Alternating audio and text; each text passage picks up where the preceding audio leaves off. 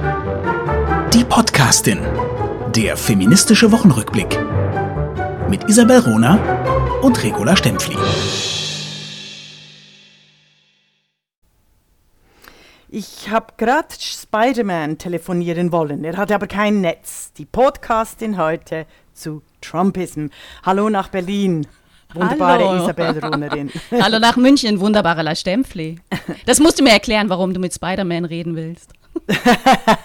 Ich habe es nicht verstanden, es ist noch ich zu hab, früh. Ich habe die Absurdität, ich habe die Absurdität des Trumpism gezeigt. Also so. das ist genau so Ach so, er hatte kein Netz. Weil, ja genau, er hatte kein, oh my Okay. dear. Okay, Ronerin ist heute langsam. Ja, es ist, es, es, es liegt auch an dieser Woche. Was, wie hast du die Woche erlebt mit dem feministischen Rückblick? Boah, ich hätte es nicht besser überleiten können. Also diese Woche war es hart, Feministin zu sein, beziehungsweise eine Frau zu sein. Also was diese Woche los war, macht macht mich schon fassungslos. Erster Punkt, Polen. In Polen wurde die ohnehin schon unglaublich rigide und frauenverachtende äh, Regelung zum Schwangerschaftsabbruch nochmal verschärft. Polnische Frauen müssen, werden gezwungen, selbst schwerst behinderte, nicht lebensfähige Föten auszutragen.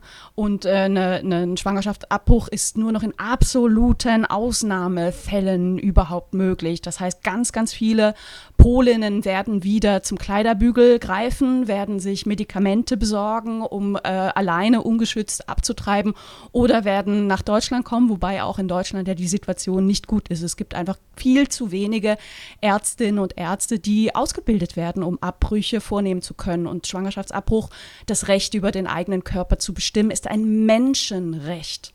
Und das Also, ist wirklich ja. furchtbar. Ich möchte hier einhaken und sagen, dass das ähm, als äh, auf der Ebene der Europäischen Union überhaupt nicht geht und Polen eigentlich sofort ausgeschlossen werden müsste, weil die Kopenhagen-Kriterien, die eigentlich 2002 mit der Osterweiterung äh, durchgeboxt wurden, nicht zuletzt, weil ich da ähm, auch extrem lobbyiert habe, weil ich ja eig- eigentlich gegen die Osterweiterung war der Europäischen Union mit, äh, mit mit Beweis jetzt, weshalb auch dagegen, weil einfach die äh, Demokratisierung gerade von Polen und Ungarn überhaupt nicht weit fortgeschritten ist.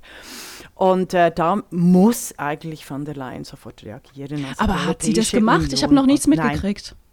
Nein, das Thema ist, weißt du, das Thema ist, und da sind wir eigentlich auch schon äh, beim Trumpism. Das Problem ist, weil die Zeitungen, die Männer, äh, die Mehrheit Männer in den Zeitungen, in den allen öffentlich-rechtlichen Medien und privaten Medien Abtreibung überhaupt äh, nur als Frauen- und Frauenthema Ja. äh, abhaken und nicht äh, sehen, wie stark dadurch die Demokratie beschädigt wird, wenn du Menschenrechte am weiblichen, die extra für den weiblichen Körper auch so formuliert wurden, abschaffst, weil hier nicht jeden Tag, und zwar jeden Tag, jede Stunde darüber berichtet wird, was dies bedeutet für die Hälfte äh, der ähm, äh, Frauen, also der Menschheit, Entschuldigung, äh, weil der öffentliche Druck hier fehlt, weil es als sogenanntes Frauenthema abgehandelt wird.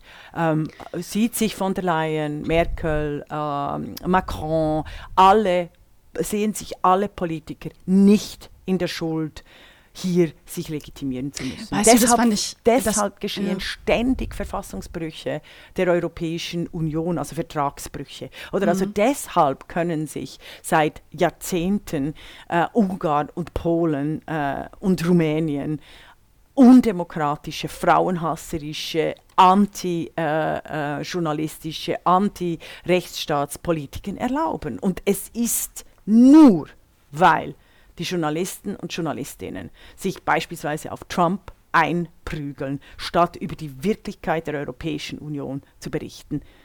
Und das, Das- das macht ist mich ne- fassungslos. Ja, aber das ist eine richtige Beschreibung. Also, dass es so ein Nischenthema ist. Das, das Ja. habe ich auch vor ein paar Monaten hier in Deutschland erlebt, als hier ähm, die, die äh, äh, Schwangerschaftsabbruchslage ja nochmal gesetzlich verschlimmbessert wurde, ne? unter Mhm. dem Mäntelchen, wir, wir machen jetzt einen Kompromiss, wir machen jetzt einen Kompromiss, ähm, Mhm. ist, ist, die, ist die Lage für die Frauen in Deutschland eben schlimmer geworden. Gynäkologinnen und Gynäkologen dürfen heute immer noch nicht auf ihrer Homepage sagen, dass sie Schwangerschaftsabbrüche mit gewissen Methoden vornehmen. Ja, es ist was un, unfass, Es ist- also es ist ein Informationsverbot. Und Ja. ich weiß noch, ich Also habe mich mit, mit Tourismus einem in die Schweiz ist hier wichtig. Also, so. ja, ja, ja, die, also die Lage die in der Schweiz Schweiz wahnsinnig viel. viel weiter, viel Ja, weiter, viel, weiter. viel ich habe mich nur damals gewundert, Und wirklich Frankreich auch übrigens, ge sorry. gewundert, wie, wie, wie viele äh, Männer, die sich selber als, als Feministen auch bezeichnen, die ein aufgeklärtes Geschlechterbild haben und auch ein aufgeklärtes Geschlechterbild versuchen zu leben in ihren Beziehungen, mit ihren, mit ihren Familien, wie oft ich gehört habe, ach, das habe ich gar nicht mitgekriegt. Absolut. Und, und ich weiß, also ich, ich hatte einmal so einen netten Spaziergang mit, mit einem äh, Kollegen, von dem ich wirklich viel halte, den ich sehr schätze und der mir eben auch diesen Satz sagte, oh, habe ich gar nicht mitgekriegt. Und ich habe ihn angeguckt und habe gesagt, ich möchte in deiner Welt leben. Ja. Wie, wie, Mhm. wie, wie unfassbar anders ist das, in dieser Welt zu leben, wo diese Themen einfach keine Rolle spielen. Mhm. Und das ist, das ist wirklich das Skandalon. Und da denke ich, da müssen wir noch mehr Druck aufbauen, gerade äh, als die Podcastin, ähm, dass dieses, dass dies, das Abtreibung kein Frauenthema ist. Und ich möchte hier meine politische Position dazu formulieren. Ich finde Abtreibung eigentlich auch äh, äh, scheußlich, aber sie muss unbedingt gewährleistet werden, gesund, also gesund und, und, und äh, ähm, Sicher. körperlich sicher durchgeführt werden. Es ist ein Recht äh, darauf. Also es ist so jahrhundertelang die Verfügung der Frauen über ihre eigenen Körper wurde durch die Moderne vernichtet. Oder? Also beginnend auch mit den Hexenverbrennungen, also mit, der, mit, dem, mit, dem, mit der ganzen Unterdrückungsmechanismen der Verfügungsgewalt über den weiblichen Körper durch äh, staatliche, religiöse und medizinische Vorgaben. Und dass dies rückgängig gemacht wird, ähm, ist wirklich nicht nur ein Skandalon, sondern eben ein Menschenrechts, eine Menschenrechtsverletzung der übelsten Sorte. Und deshalb regt es mich auch so auf, dass die Zeitungen äh, bei, bei diesem Gesetz ähm, dieses furchtbare Wort gebrauchen, umstritten. Das umstrittene Gesetz in Polen. Es ist kein umstrittenes Gesetz, es ist ein menschenfeindliches Gesetz, das gegen die Frauen eingesetzt wird. Das ist ganz wichtig, das ist entscheidend. Also dann, da können wir alle feministischen Diskussionen über Tampons etc. eigentlich mal beiseite lassen oder auch über korrekten Sprachgebrauch, sondern müssen uns wahnsinnig darauf konzentrieren, weil es beginnt immer mit dem Frauenkörper. Also die Unterdrückung die Ausschottung, äh, Schottung, die, die, die Vernichtung von Frauen beginnt immer mit der Sprache und mit Gesetzen zur Verfügung des weiblichen Körpers. Und das ist wirklich ganz, ganz wichtig. Ja, ist schockierend. Ja, Gesetz ist eigentlich der, das, Stich, äh, das Stichwort. Ja. Äh, das äh, Landesverfassungsgericht in Brandenburg hat das dortige Paritätgesetz gekippt. Ja. Und zwar einstimmig. Wir haben ja schon mal vor ein paar Folgen über das Paritätgesetz in Thüringen gesprochen. Auch das wurde vom dortigen Landesverfassungsgericht gekippt. Ähm, ich finde es sehr klug, wie der Juristinnenbund jetzt reagiert hat, ähm, nämlich äh, gesagt hat, diese, diese, äh, diese Beschlüsse ähm, nehmen viel zu wenig in Blick den Verfassungsauftrag, den uns das Grundgesetz Genau, das ist die gibt, unterschiedliche Interpretation. Also Genau. weißt du, du, hast ja auch die Position äh, vertreten der Juristinnen und äh, ganz klar gesagt, es gibt einen Verfassungsauftrag und der wird nicht gewährleistet. Ja. Ich habe argumentiert, ich würde eben, also so wie das äh, Verfassungsgericht, ich würde eben nicht in die Wahlfreiheit der Parteien eingreifen. Aber damit, Ähm, weißt du, der, der, der, der, der, der Gedankenfehler ist ja, dass du sagst, diese Freiheit ist eine gute Freiheit, die ähm, schon auf, auf eine, eine gleichberechtigte Möglichkeit der Teilhabe hinzielt. Und das ist ja nicht gegeben. Ich habe äh, übrigens, nach, nachdem das Landesverfassungsgericht das äh, beschlossen hat, beziehungsweise veröffentlicht hat, habe ich einen Tweet abgesetzt, wo ich ähm, meine Kriterien für meine Wahl nächstes Jahr, ne, nächstes Jahr ist Ja. Bundestagswahl, da bin ich wahlberechtigt. Ja, Ja. ich bin auch in der Schweiz wahlberechtigt, aber eben auch ja. in Deutschland. Genau, wir werden, auch. wir werden die Wahlen aufmischen, ja, in beiden Ländern. Okay. Genau, also Bundestagswahl und bei uns in Berlin ist Abgeordnetenhauswahl. Und ich habe gesagt, also für meine Wahlentscheidung mache ich ausschlaggebend, also ich wähle nur eine Partei oder Parteien überhaupt kommen für mich nur in Frage, die Frauen und Männer paritätisch auf ihren Listen berücksichtigen und die Frauen zu einem spürbaren Prozentsatz auch Direktmandate äh, geben ne? und sie, sie kandidieren lassen in den Wahlkreisen. Ja, Daraufhin ging es ziemlich ab. Macht. Aber ich würde natürlich sagen. Lass mich also, kurz einmal sagen, weil es ist noch, wir wollen auch ein bisschen Positives oder Lustiges erzählen. Nee, nee, nee, nee. Ähm, ich will noch zur Parität was sagen. Weil es gibt die Möglichkeit, dass die öffentliche Finanzierung nur für Parteien wie in Frankreich äh, nur für Parteien garantiert wird, die halbe halbe auf der Liste haben. Das Aber dazu du von einem Tag auf den anderen einführen. Das ohne, ohne Verfassungsänderung? Das funktioniert in Frankreich und deshalb gibt es 40 Prozent. Gibt's ja, 40 Prozent aber die Franzosen haben in ihrer Verfassung, dass das Ziel ist, Männer und Frauen auch gleichberechtigt in Parlamenten vertreten zu haben. Das ist ein Punkt, der eben in der deutschen Verfassung, auch in den Landesverfassungen noch fehlt.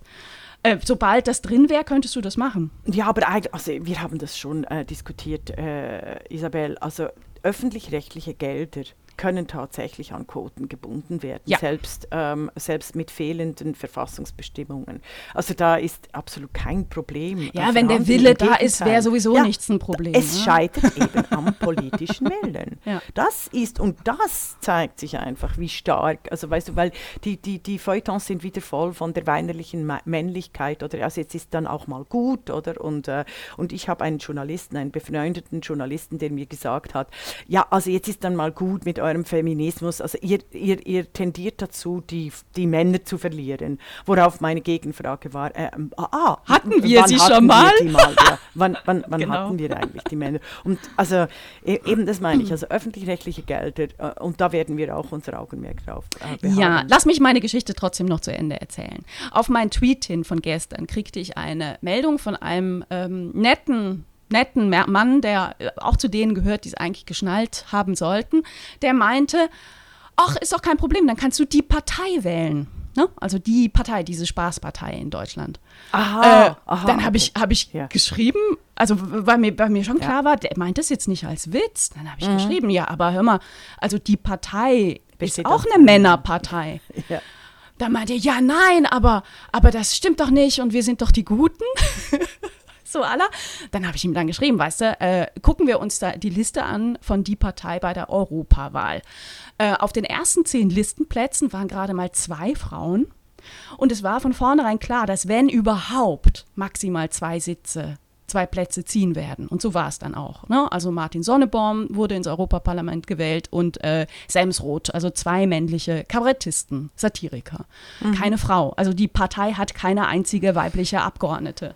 Mhm. Und sie hat einen Frauenanteil von 21 Prozent, habe ich ihm dann auch geschrieben, damit weniger als die FDP.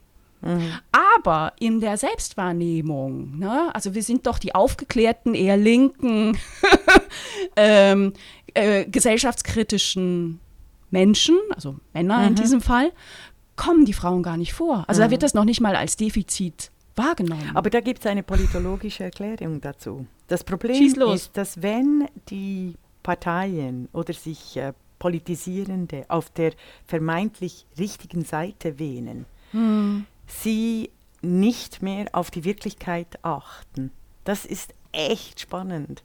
Also weil, nur weil du meinst, du seist feministisch, äh, mm. demokratisch, progressiv, ähm, aktiv und so weiter und so fort, heißt es noch nicht, dass du das in Realität bist, mhm. aber deine Handlungen müssen quasi nicht mehr legitimiert werden, weil ja die Legitimation a priori schon gegeben ist. Das ist das riesengroße Problem. Ein Riesenproblem. Und das erinnert ja. mich an eine Veranstaltung, die ich von, vor ein paar Jahren besucht habe. Ich sage immer heute noch, das war die patriarchalste Veranstaltung, die ich in meinem Leben jemals erlebt habe.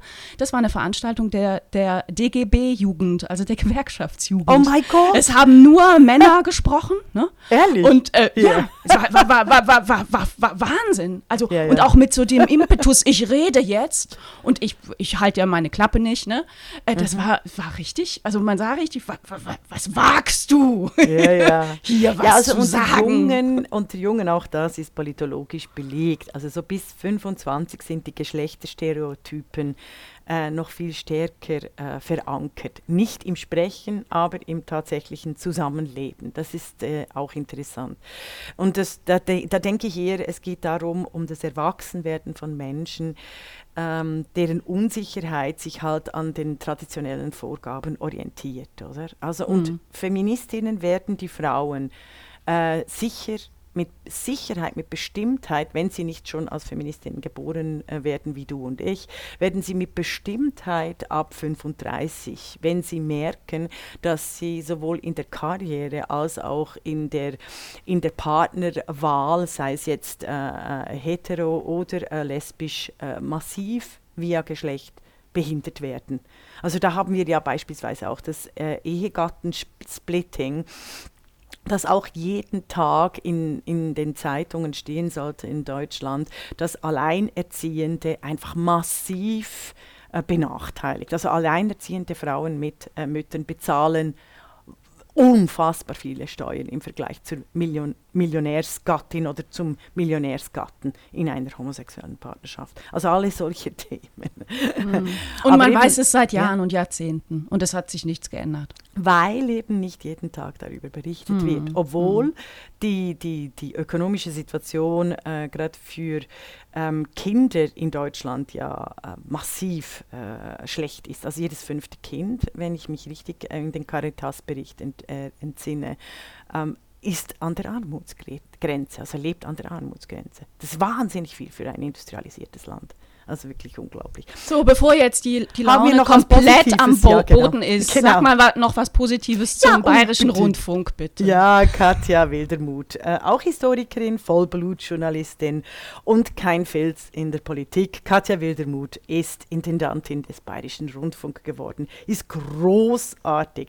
Und sie ist es nur geworden, weil es auch überparteiliche Allianzen gab, weil sie unglaublich äh, qualifiziert äh, für den Job war, den besten Vortrag gehalten hat und alle wirklich ähm, sehr froh sind, dass äh, der, der Bayerische Rundfunk zum ersten Mal eine Intendantin hat und nicht einen hast du einen Opa schicken in den Bayerischen Rundfunk, einen Intendanten. Also großartig. Das ist, ähm, ist ein sehr wichtiges Zeichen und es zeigt uns, dass wenn Frauen erfolgreich sein wollen, äh, hilft Überparteilichkeit ähm, und oder auch die Unterstützung von gewissen ähm, nicht nur von gewissen Männernetzwerken, sondern vor allem von guten Frauennetzwerken. Also deshalb, wir müssen uns in äh, Solidarität üben. Über das haben wir auch schon mehrmals geredet.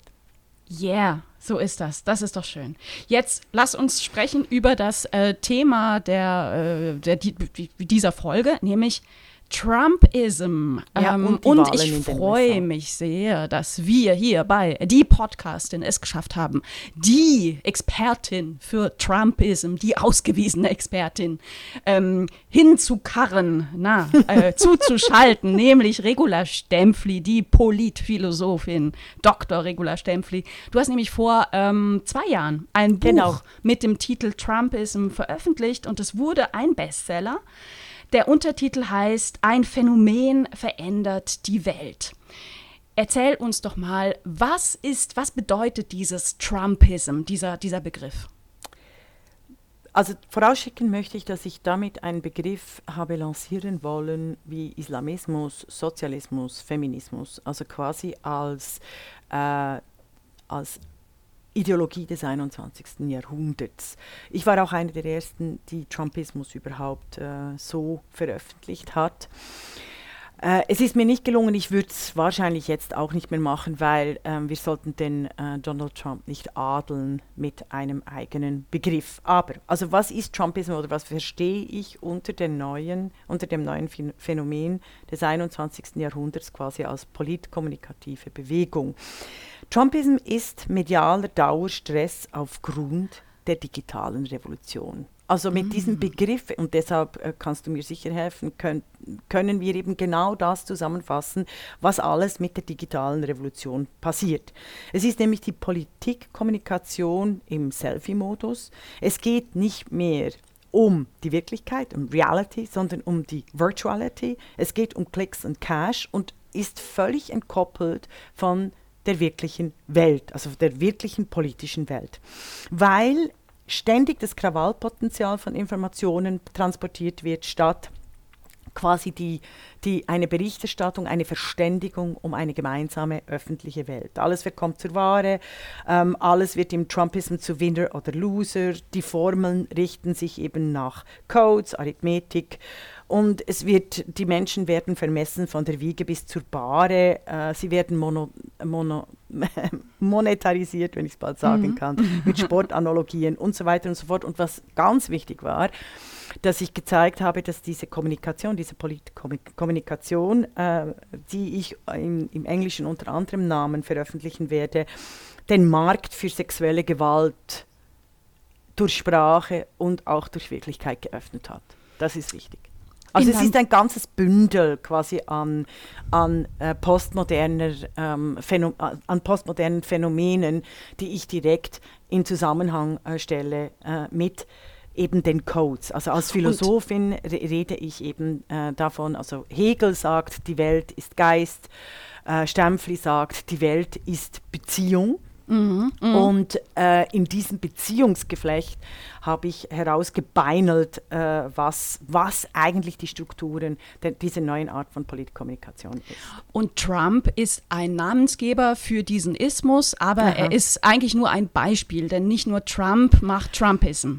Richtig? Absolut, richtig, mhm. richtig. deshalb, also deshalb bin ich auch im Nachhinein dann ein bisschen unglücklich. Aber ich war extrem stolz, dass ich kurz nach der Wahl diesen Trumpismus überhaupt auch in der Schweiz angewa äh, angewandt habe. Wurde massiv äh, von äh, den männlichen Journalisten äh, äh, nicht nur kritisiert, sondern richtig diffamiert, weil sie einfach wütend waren, dass ähm, äh, die Intelligenzbestie wieder äh, wieder was besser weiß als sie. also es war, äh, es war sehr, ich, sehr ich, mühsam. ich liebe, ich kenne dich nicht, ne, aber ich liebe deine Bescheidenheit. Die Intelligenz bestieller Stempfli. ist eine schöne Eigenbezeichnung und das sollten wir viel, viel häufiger ich machen. Ich bin großartig und sehr bescheiden. Also das sind meine Merkmale. Sehr äh, gut. Äh, nein, aber es geht tatsächlich darum, äh, um die, die, die Struktur äh, zu denken. Oder? Und, und, und das, hat, das hat sehr viel Wirbel verursacht. Und jetzt mittlerweile reden alle von Trump. Also. Ähm, aber sag mal, das, also das heißt, um es jetzt nochmal mit meinen Worten zu ja. sagen, Trumpism bedeutet, ähm, mittels einer populistischen, einer, einer vulgären Rhetorik, äh, Ideologien, äh, Narrativen, unsere ganze Wahrnehmung äh, der Wirklichkeit zu verschieben, oder? Ja, ist sehr gut. Aber, aber sag mal, und wo, die technischen also die technischen Mittel sind eben dafür gegeben. Wo, woher kommt denn dieses, dieser Erfolg ähm, des Vulgären und, und dieser Pop populistischen Rhetorik. Das war doch nicht immer so, oder? Nein, war es nein, schon nein, immer nein, so? nein, nein. Also es, es war in der Zwischenkriegszeit äh, so, auch in mhm. Umbruchssituationen. Damals war es die ökonomische Struktur, die sich völlig verändert hat. Ähm, beim Buchdruck äh, gab es das auch. Äh, da war es auch eben eine technologische Erfindung. Das ist ja sehr spannend, oder? Also welche Mittel bringen äh, ähnliche ähm, Epochen und Paradigmawechsel? Und es, ist, ist immer, es passiert immer dann, wenn sich äh, die Menschen nicht mehr auf äh, Wahrheiten und Wirklichkeiten einigen können. In der Situation stecken wir. Aber du hast es sehr gut beschrieben. Aber woher kommt das? Und now, jetzt schnall dich an, believe mhm. it or not, aus der Kunst. Aha. Als der Protest, weißt du, der 68er, mhm. eigentlich gescheitert war, also der politische Prozess, weil wir haben ja quasi die, den, den Kapitalismus nicht so weit demokratisiert, dass es die, die Demokratie weiterdenkend wurde, oder? Ähm, wo sich aber alles verändert hat, waren im Lifestyle. Also in der, und vor allem in, in, im privaten Leben, in der Kunst. Und alle linksliberalen, linken und fortschrittlichen Kräfte haben sich aufs Private zurückgezogen im Zuge der 68er. Sie ähm, hatten alle nicht Hannah Arendt gelesen, sondern den Privatraum politisiert. Oder auch die Feministin, das Privat ist politisch. Sie meinten damit eigentlich, dass die, die, die, die die privaten Vereinigungen, äh, die pri privaten Verabredungen der, der Frauen nicht in der Öffentlichkeit teilzunehmen, dass das thematisiert werden musste. Aber es führte eigentlich zu einer Privatisierung der Politik und nicht zu einer Politisierung. Kannst du, kannst du ein Beispiel machen? Ja, also die Kunst, ähm, ich möchte noch schnell, äh, mhm. die Kunst hat eben den Lifestyle geformt, die, genau, den Lifestyle geformt. Und das, das Thema ist, dass die Rechten diese Repräsentationsformeln der Kunst, also wie man sich inszeniert, inszeniert wie man sich im Lifestyle äh, positioniert äh, äh, und quasi das zum, de, de, den, den, eigenen Körper zur Politik äh, äh, macht. Die Rechten haben genau das aufgenommen. Also eigentlich sind die ah. Rechten jetzt die besseren 68er. Ähm, denk mal, denk mal äh, mit mir, also über die mhm. Beispiele. Weißt du, wie, wie sich eben äh, gerade die, die Kunst, also die Selbstinszenierung zur Politik macht. Also da gibt es massiv. Also wir haben äh, eben zuerst Paris Hilton, dann Kim Kardashian. Oder Kim Kardashian, die nicht nur für eine Popkultur steht, sondern eigentlich ähm, für die, dieses Phänomen der Selbstinszenierung die reine Repräsentation ist, die muss überhaupt nichts mehr tun. Sie ist selber eine Marke. Das genau. ist der Punkt, ne? Genau. Aber, aber, aber also These. Ich, ich, würde dir folgen oder ich hatte jetzt gerade ein großes äh, Aha-Moment. Ähm, mhm. ähm, heute sind Menschen in der Öffentlichkeit viel stärker Marken als ja. früher, weil wir ähm, medial stärker durchflutet werden, umflutet, umspült. Ne? Ja. Äh, durch die sozialen Medien, durch, durch äh, die viel, viel schnellere Presse heute. Mhm. Aber gab es nicht diese Marken, ähm, Phänomene schon früher. Also beispielsweise Kennedy hat sich auch als Marke aufgebaut und, und wurde so wahrgenommen zu Lebzeiten schon. Ich meine, sein Tod äh, hat dann wahrscheinlich die Marke nochmal gepusht, aber er war schon zu Lebzeiten eine Marke. Willy Brandt genauso. Ähm, mm, vielleicht war das Willy weniger Brandt. stark. Und Wie heute einfach, äh, vielleicht war das früher weniger stark, aber punktuell kam das doch auch vor. Ja, aber also nur weil etwas, weil mhm. es etwas lange gibt, heißt es nicht, dass es gut ist für die Demokratie. Nee, natürlich nicht. Also natürlich und nicht. Die, die, dieses Brand, diese Brand-Wirkung äh, hat sich natürlich durch die äh, digitalen Revolutionen die, durch die digitale Revolution verstärkt. Das heißt, also wenn Brand und Code, also diese, diese ontologischen, nicht veränderbaren Insignien der Herrschaft, das sind repräsentative und nicht handelnde Dinge oder eben Menschen. Und selbstverständlich gab es diese Markenbildung in den USA im, im, im, in der Hochburg des Kapitalismus schon schon länger, also gibt es schon seit ähm, 50, 60 Jahren. Das Thema ist, dass sich diese Verschiebung auf, die, auf den Körper, also weg vom, von der Beurteilung des politischen Handelns in der politischen Berichterstattung auf die politische Repräsentation, eben auf den Sprachgebrauch, auf den äh, Politikkörper, Politik als Theater, als Inszenierung. Also dieser Shift von mhm. der wirklichen Welt vor Ort, im Nachbarort schauen, wie viel Korruption und Filz besteht da in den Bauaufträgen, was sind die relevanten äh, Themen. Also was passiert eigentlich mit dem TTIP, dem sogenannten Freihandelsabkommen, das nur durch den wirklichen Protest in Deutschland äh, äh, behindert wurde und durch die Wahl von Donald Trump gestoppt wurde. Eines der unökologischsten, unsozialen, undemokratischsten globalen Abkommen, die es unter diesen globalen Abkommen gibt. Also diese Verschiebung zwischen von politischer Wirklichkeit, also die in mhm. Handeln die sich eben in Gesetzen niederschlägt, eben wie in Polen. Mhm. Diese Verschiebung von der Wirklichkeit, von der Beobachtung und Kommunikation der Wirklichkeit hin zu einer, zu virtuellen Markendebatten. Das ist das Neue. Und es geht, es geht bis zum Wahnsinn von mhm. einer, also der, der, ähm, es, es, es kommt so zu einer völligen Entkoppelung dessen, was Wirklichkeit ist, was Menschen sind und dessen, was Maschinen uns vorgeben zu glauben oder zu diskutieren. Und was politisches Handeln ist, oder? Ja, Denn genau. sobald du eine Marke bist, jetzt bleiben wir nochmal beim, beim Thema Trump, das können wir uns, glaube ich, alle vorstellen, ähm, was er uns ja vorgeführt hat, ist, dass konkretes Handeln, konkreter Sexismus, konkreter Rassismus, konkrete mhm. Idiotie keine Folgen haben. Ja. Bei jedes ja. Mal, wenn wieder ein Skandal auftrat, äh, schrie die deutsche Presse, jetzt aber, jetzt aber, und es mhm. passierte eben gar nichts. Ja. Ähm, das liegt, da, du würdest das damit erklären, dass, ähm, dass, dass er eben eine Marke ist. Ne? Ja, Ähm, also aber das, das, das These. Virtu- ja, also, Also- dass, dass die Bildzuschreibung viel wichtiger ist. Und wenn wir schon dabei sind, eben auch allein die Tatsache, wie häufig die öffentlich-rechtlichen und privaten Medien in Deutschland und in der Schweiz, wahrscheinlich auch in Frankreich, dort ein bisschen weniger, aber auch über Trump berichten statt über die Europäische Union, statt über äh, Berlin, den Berliner Flughafen, statt äh, über die Feinstoffbelastung vor unserer Haustür, statt über die, die Vernichtung der Artenvielfalt vor unserer ha Haustür, statt dass sie das als politischen Journalismus begreifen, füllen sich äh, die Medien mit, darf man das noch sagen, politische Korrektheit, Cancel Culture oder eben Trump. Also alles völliger Bullshit.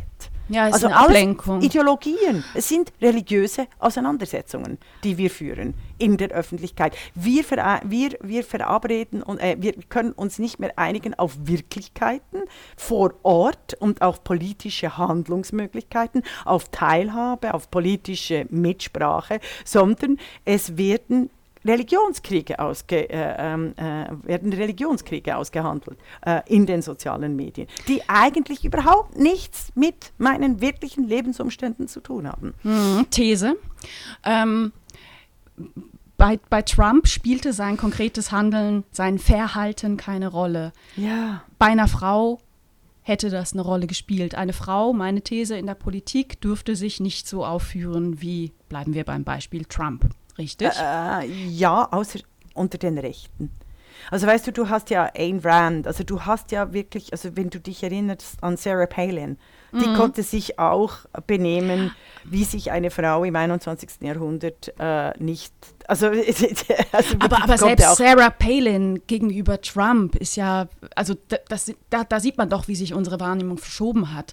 Palin war schon auch ein, ein Skandalon. Ne? Also für, für, für mich zumindest oder ja, ja, zum, ja, ja für die nein, deutsche Presse. auch durch den Dreck gezogen. Aber ja, so die Art und Weise, wie sie sich verhalten hat, da würde man jetzt heute sagen, im Rückblick, äh, scheint ja ein, ein Musterbeispiel guter Erziehung zu sein. Also auch da hat sich doch das, was wir als Norm akzeptieren, völlig verschoben, aber nicht in Bezug auf Frauen. Also ich kann mir jetzt nicht vorstellen, dass eine, eine Präsidentin sich hinsetzt, eine Präsidentin der, der äh, Vereinigten Staaten und äh, den deutschen Bundeskanzler äh, begrüßt, indem äh, sie ihm nicht die Hand gibt, sondern nach vorne guckt. Und, backen- und mit diesem, ey, das ist mein Territorium, mal gucken, was der Alte so macht. Ne? Das ist, ja, das ja, ist nicht, da hast du, da hast du absolut nicht vorstellbar. recht. Aber ich möchte zurückkommen, ich, hab, äh, ich, ich will diese These greifen, die so in meinem Kopf rumschwirrt. Ähm, in einer Rezension zu deinem Buch Trumpism stand der super lustige, aber auch tragische Satz.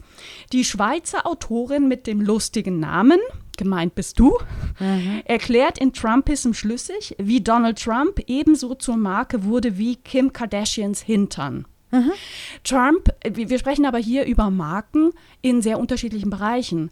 Bei Trump ist es möglich, eine weltweite Politmarke zu werden und das politische Handeln, Denken, Zusammenarbeiten von Regionen, von Ländern, von Staaten, von Mächten zu beeinflussen.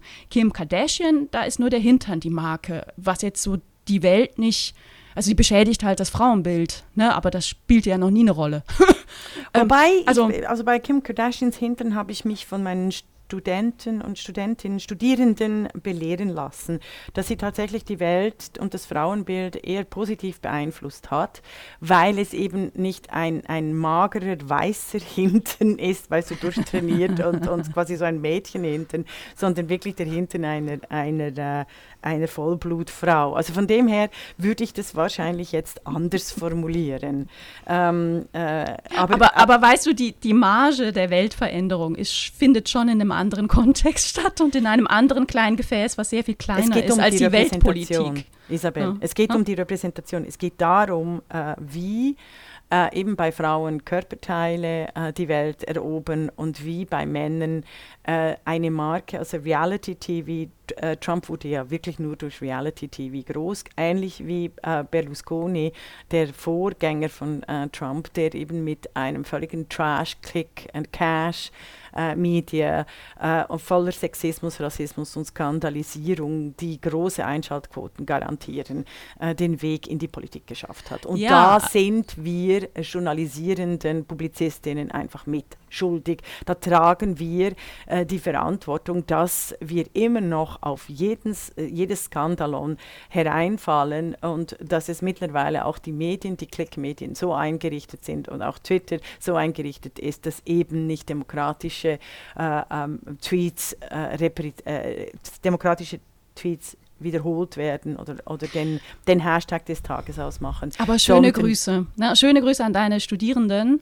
Ähm, ja. Das ist ein echtes Zeichen von Bescheidenheit, wenn sie allein das als Gewinn für unsere Welt feststellen, dass eine Frau mit Arsch und nicht weißer Haut ähm, Milliardärin werden kann.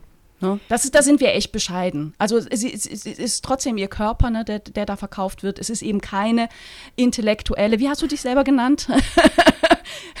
ähm, äh, ne, es, es, ist Intelligenzbestie. keine, keine ja. Intelligenzbestie, die da Millionen verdient, indem sie sich in den sozialen Medien äh, zur Marke hochstilisieren lässt, auch, ne, indem das auch zugelassen wird, sondern wir, wir kämpfen immer noch um die Feststellung, Frauenkörper können divers sein. Das ist traurig. Es ist so, aber es ist traurig. Bin ich nicht so. Da bin ich jetzt nicht so wohl, aber Demokratie falsch erzählt ist schnell gekreuzigt. Ich, mm. ich, ich, möchte, komm, wir kommen schnell, komm, komm, wir machen noch was. Ja, äh, was ähm, können wir äh, gegen Trumpism tun? Finde ich. Ja, unbedingt. Ich also, find, wa, wa, was, was, was können wir tun? Was, was passiert, wenn wir nichts tun? Also was passiert, wenn wir nichts und das sehen wir? Dann haben wir autoritäre Regimes, sexistische, rassistische, antidemokratische Regimes, wie bei Erdogan äh, oder wie bei Polen äh, und Ungarn. Also dann, äh, wir haben genau diese Tendenz, dann haben wir ganz viele AfD, dann haben wir ganz viele SVP, dann haben wir ganz viele, äh, oder dann so die, die Linksradikalen, denen auch alles egal ist, äh, äh, Hauptsache die Demokratie, respektive die herrschenden Verhältnisse werden zerstört, die Fragmentierung.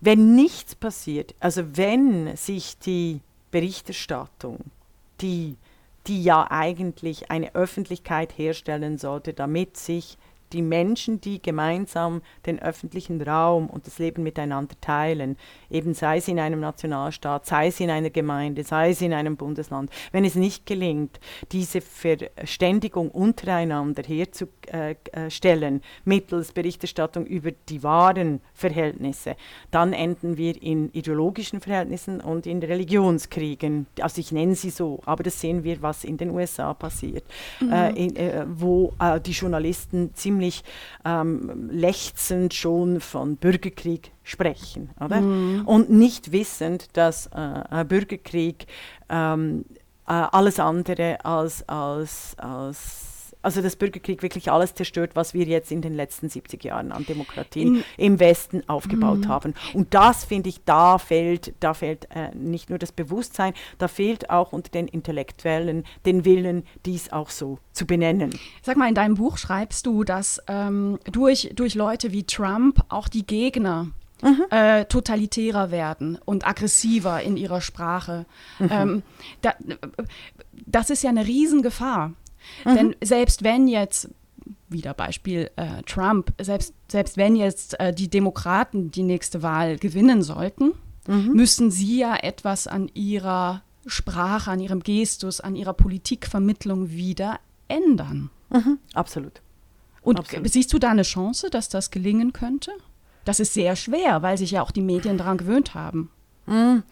Also ich sehe ich seh die Chance, die ist ja auch jetzt. Also Corona hat ja gezeigt, dass äh, vor allem vor Ort auch berichtet wird und vor allem auch vor Ort die Hilfe organisiert wird. Dass auch wirklich wieder die Wirklichkeit äh, der Menschen als Gewicht in die Berichterstattung reinkommen äh, kommt. Also eben, dass die, die Kunstschaffenden äh, völlig ihrer Erwerbstätigkeit beraut werden. Also wir wurden ja über Nacht eigentlich unserer, unserem verfassungsmäßig äh, garantierten Recht, den Beruf auszuüben oder der Arbeit nachzugehen, beraubt. Und all diese Diskussionen, die werden jetzt vor Ort geführt. Und ich glaube, also diese, dieser Rückzug auch auf äh, wirkliche regionale Themen statt äh, wieder äh, quasi international äh, sich irgendwelche Narrative zusammenzubauen, da, da sind wir voll, da sind wir voll dran. Also es mhm. gibt tatsächlich und ich finde eben, dass das beste Mittel gegen, gegen diese Art von, von Berichterstattung ist äh, nicht zuletzt ein, auch ein Bildersturm äh, dass eben diese Klischees, diese Codes dekonstruiert werden, dass wir überall über die Datenlöcher reden und dass der Regionaljournalismus vor Ort,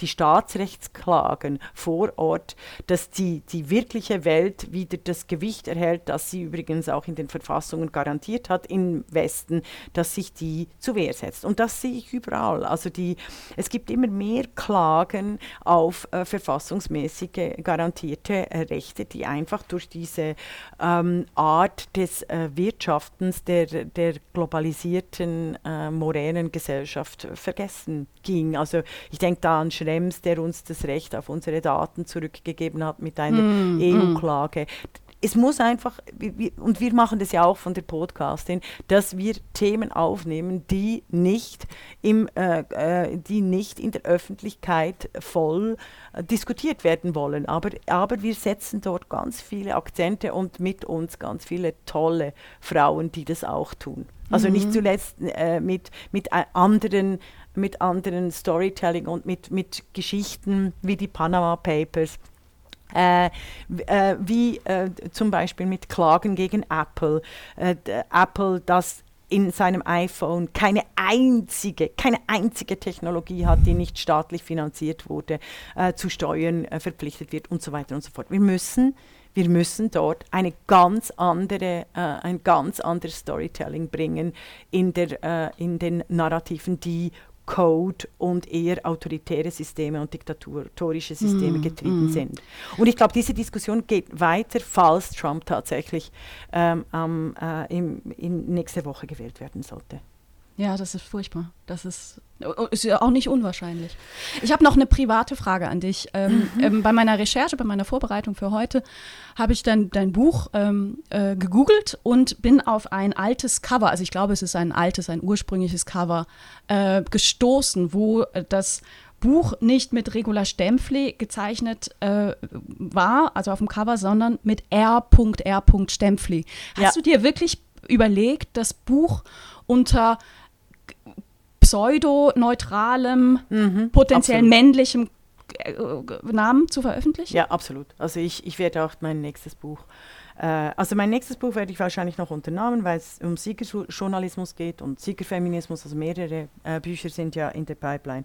Äh, die werde ich wahrscheinlich noch unter meinem Namen im deutschsprachigen Raum, aber ich werde äh, mein wirklich großes philosophisches Werk auf Englisch äh, publizieren oder auf Französisch und mit einem, unter einem Pseudonym, weil es nicht mehr angeht, dass im deutschsprachigen Raum äh, Denkerinnen, also du hast dich ein bisschen lustig gemacht über meine Intelligenzbestie, aber es geht tatsächlich darum, dass Denkerinnen, zeitgenössische Denkerinnen im deutschsprachigen Raum, die herausragendes leisten, die auch mm. äh, herausragende äh, neue ähm, philosophische Zusammenhänge äh, publizieren, sich immer wieder dem Wagnis der Öffentlichkeit eingeben und ständig äh, nicht nur ignoriert werden, sondern diffamiert, persönlich attackiert äh, und ausgegrenzt werden und das im Jahr 2020. Also da bin ich, äh, da bin ich ziemlich hart geworden, weil ich natürlich auch meine Kolleginnen habe, äh, die, von denen ich weiß und meine Vorgängerinnen, also die 20 Jahre älter, die Silvia Bovenschen äh, zum Beispiel, also all die großen großartigen Denkerinnen. Mhm, ähm, fantastische Denkerinnen. Äh, Götter Abendroth, also all die Soziologinnen, die wir alle vergessen haben äh, aus den 80er Jahren, die, die uns den Weg gewiesen haben. Und wie ich das gesehen habe, wie die einfach einfach auf den Abfallhaufen der Geschichte geworfen werden im deutschsprachigen Raum. Äh, deshalb habe ich äh, gesehen jetzt, äh, und ich würde es allen jungen Philosophinnen, die Wegweisendes leisten, äh, empfehlen, im englischsprachigen Raum oder auf Französisch oder Italienisch äh, zu publizieren. Dann haben sie eine Chance, vielleicht im deutschsprachigen Raum. Aber wie traurig, dann hat sich doch original überhaupt rein gar nichts geändert seit dem 19. Jahrhundert und davor. Nein, also hat es sich nicht, also ganz, ganz brutal. Also ich finde, ich finde, Isabel Rohner, äh, du als Krimi-Autorin, du äh, Autorin, da geht es, da geht es. Du kannst mit deinem Nee, eigenen geht Namen auch nicht. Fiktion äh, bringen. Ah, denke ich schon. Also du hast bessere Chancen als, als eine, als, als Sachbuchautorin, die du auch bist, ähm, wirklich von äh, den Eliten, die das Potenzial haben, diese Ideen auch zu verteilen, wahrgenommen zu werden. Nee, Gegenrede. Also es, es, ich, ich finde, äh, als Autorin hast du es sowohl in Fiction als auch in Sachbüchern einfach viel, viel schwieriger als männliche Autoren. Männliche Autoren werden als neutral wahrgenommen, werden häufiger rezensiert. Ich hatte eine extremst erfolgreiche Woche letzte Woche. Erschienen vier, vier bombenstarke Rezensionen zu den Ja. Taugenixen. Ja, großartig. Ähm, äh, ja. Aber, aber weißt du, es sind dann wir. Eben nicht FAZ, Süddeutsche und Spiegel. Ja, ne? genau. Es ist genau. dann eben die, die Kölnische Rundschau. Ja, ja. Ne? Und Ja, also Literaturkritik. nicht, nicht, also eben, im, wir, wir werden im Kleinen groß, also das würde ich äh, nicht unterschätzen. Und die Leserinnen, also das ist äh, Mund zu Mund, da wird sich sicher noch äh, einiges tun. Aber puncto Sachbüchern, also puncto ähm, intellektuellem Schwergewicht, oder? Also da habe ich jetzt gerade wieder den, die Erfahrung von Wolfram Eilensberger heißt er, der hat ein Buch herausgegeben über ähm, Hannah Arendt, Simone Weil, Simone de Beauvoir und Ayn Rand. Also er hat diese vier Frauen, äh, irgendwie Philosophie in düsteren Zeiten oder so, wagt er es, diese vier Frauen zusammenzunehmen. Es ist absolut unglaublich. Also Ayn Rand neben Hannah Arendt zu setzen, ist, ähm, äh, ist Aber, aber es sind doch alles Frauen, Stempfli, sind doch alles ja. Frauen. Genau, Allein nein, das. ne? Nein, es ist und nicht nur das. Also er lässt die Frauen, ein ich habe das Buch gekauft, er lässt die Frauen durch ihre Männer sprechen. Also Arendt bespricht er durch den Heidegger. Also ich, ich werde eine meiner äh, fulminanten äh, Rezensionen äh, schreiben, um die Struktur der äh, philosophischen Verblödung in dem deutschsprachigen Raum aufzuzeigen, weil das geht nicht, das geht nicht. Aber er hat natürlich eine Seite in der Pfalz, eine Seite in der Süddeutschen, also es ist, es ist und, und, und keiner dieser äh, Männer realisiert, äh, was, was da eigentlich mit diesen großen Denkerinnen, neben Simone de Beauvoir und äh, Hannah Arendt, äh, getan Ich wird. meine, niemand würde eine äh, Vierer-Biografie veröffentlichen über Goethe, Büchner, Marx und Schäuble. Ja, ja, sehr schön. Sehr schön. Du, äh, ich habe an, ein, ich hab an ein äh, Beispiel gedacht, aber das ist, das ist, das ist genial. Ja, das äh, stimmt absolut. Und ich möchte noch etwas äh, zur äh, der Wahrhaftigkeit willen äh, ähm, formulieren. Also mein, mein Trumpism war ein Bestseller in Österreich, weil ich das Glück hatte, in Anführungszeichen, ähm, dass das Buch gerade mit dem, der, dem Strache-Skandal äh, jetzt sage ich auch schon Ah. Skandal statt Strache äh, Autoritarismus zusammenfiel, oder? Und das war großartig, weil sich da die Österreicher und Österreicherinnen wahnsinnig darum äh, bemüht haben, auch eine philosophische, strukturelle, mediale Einbettung dessen, was passiert ist, dass Strache überhaupt Minister werden konnte, bemüht haben. Und das, das, ist mir, das ist mir sehr zugute gekommen, wie überhaupt in Österreich also die Debatten tatsächlich auch von, von intellektuellen Frauen wie in Frankreich äh, bestritten werden können. Das ist großartig. Das müssen wir, das müssen wir, dem müssen wir noch mehr Augenmerk, ähm,